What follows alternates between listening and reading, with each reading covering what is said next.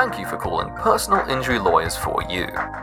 Our offices are closed right now, but please leave your name and number after the tone, and one of our agents will return your call as soon as possible. Good evening, personal injury lawyers for you. My name is. Well, my name is not important. What is of the utmost importance, however, is my search for legal representation. I saw your advertisement, Personal Injury Lawyers for You, and I knew you'd be the perfect choice, as I myself have recently been arrested for performing a great number of personal injuries. Does making a human centipede count as a personal injury? I suppose it does. They let me out of my cell to make my one phone call, so I thought I'd use it to retain your services. Due to my incarceration situation, I'm afraid I can't provide you with payment right now, but rest assured, I have plenty of cash at home. You just have to go and collect it. So, first things first, I need you to go to my house. It's more of a lair than a house, really. I mean, it does have a front door and everything, but that door is mostly made of human skin, which, by the way, is absolutely terrible for draft exclusion, and also for knocking on. Big regret. Huge. You can't even really knock on it. You have to kind of slap it. It's fucking stupid. But we live and learn. Anyway, the spare key is hidden in the front garden under a, let's call it, rock in the shape of a human pelvis. So, uh, once you're inside, I'm gonna level with you, the place is pretty heavily booby trapped. But if you study the decaying corpses and the dusty skeletons as you go, you can probably work out what got them. A few tips. Don't step on any cracks, watch out for tripwires, and whatever you do, don't, under any circumstances. Excusing me, I get terrible hay fevers this time of year. Must be the count of the pollens. Where was I?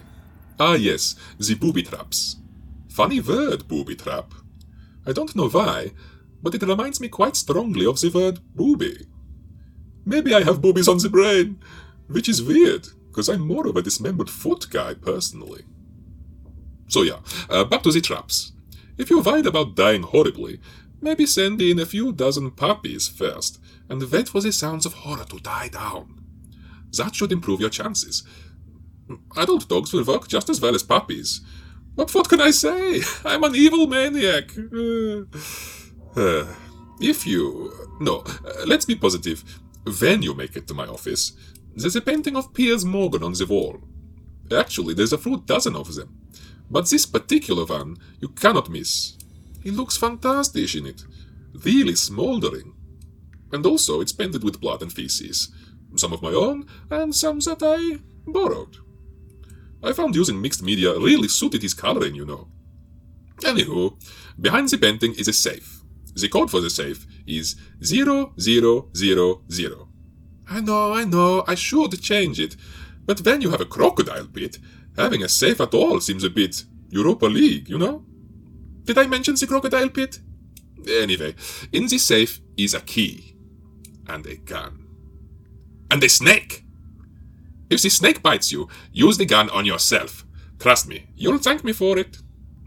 The key unlocks my creepy vault, which contains a couple of hundred purses and wallets, all filled with money and bank cards, probably, and a few thousand teeth. You can take your payment from there. Cash or teeth, I don't mind. Whilst you're at my place, maybe you can go the extra mile and help me out a bit. There's a few bits of rubbish I need tidying up. Some old Tupperwares of takeaway, some expired milk, a dozen human heads. Just clear out the fridge, basically, and give the whole place a good clean. You can use soapy water, kitchen cleaner, fire, whatever you want. There are also some bin bags on my back porch, full of uh, meat. If you could just toss them in the wood chipper in the back garden, that would be peachy. And if you're feeling super helpful, you could angle the wood chipper spray chute over the fence and into the neighbor's garden. That'll teach him for innocently going about his business. Finally, and most importantly, there is also an old rolled up carpet that I need you to dispose of. It's the one in the hallway with the feet and hair sticking out of each end. Just take it to the nearest bridge and kind of nonchalantly roll it over the side but make sure it is a bridge over water. A motorway overpass will not work. I made that mistake once, and boy oh boy did it make a stinky mess.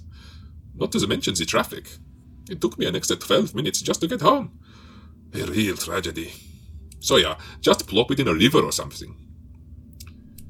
You know, rolling corpses in carpets and rugs is extremely convenient and really quite comfy on the hands when you are carrying them. But I'm not made of carpets. It got to the point last year that I was spending as much time sourcing affordable rugs as I was murdering my victims. Can you imagine? Oh, thank fuck for IKEA, that's all I'm saying. Uh, I am digressing. But uh, that's about it, really. You should probably do my bidding as soon as you possibly can, as the authorities might find my house before you do. Okay, I better get back to my cell.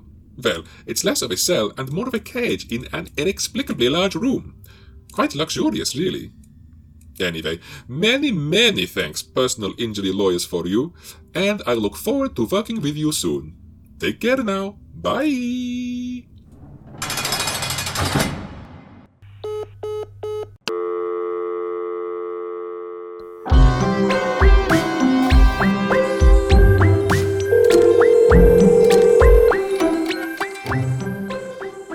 That was Beyond the Tone. Written by George Miller. Read by Charlie Miller. Music by Charlie Laffer. And cover artwork by Annie Manthanis.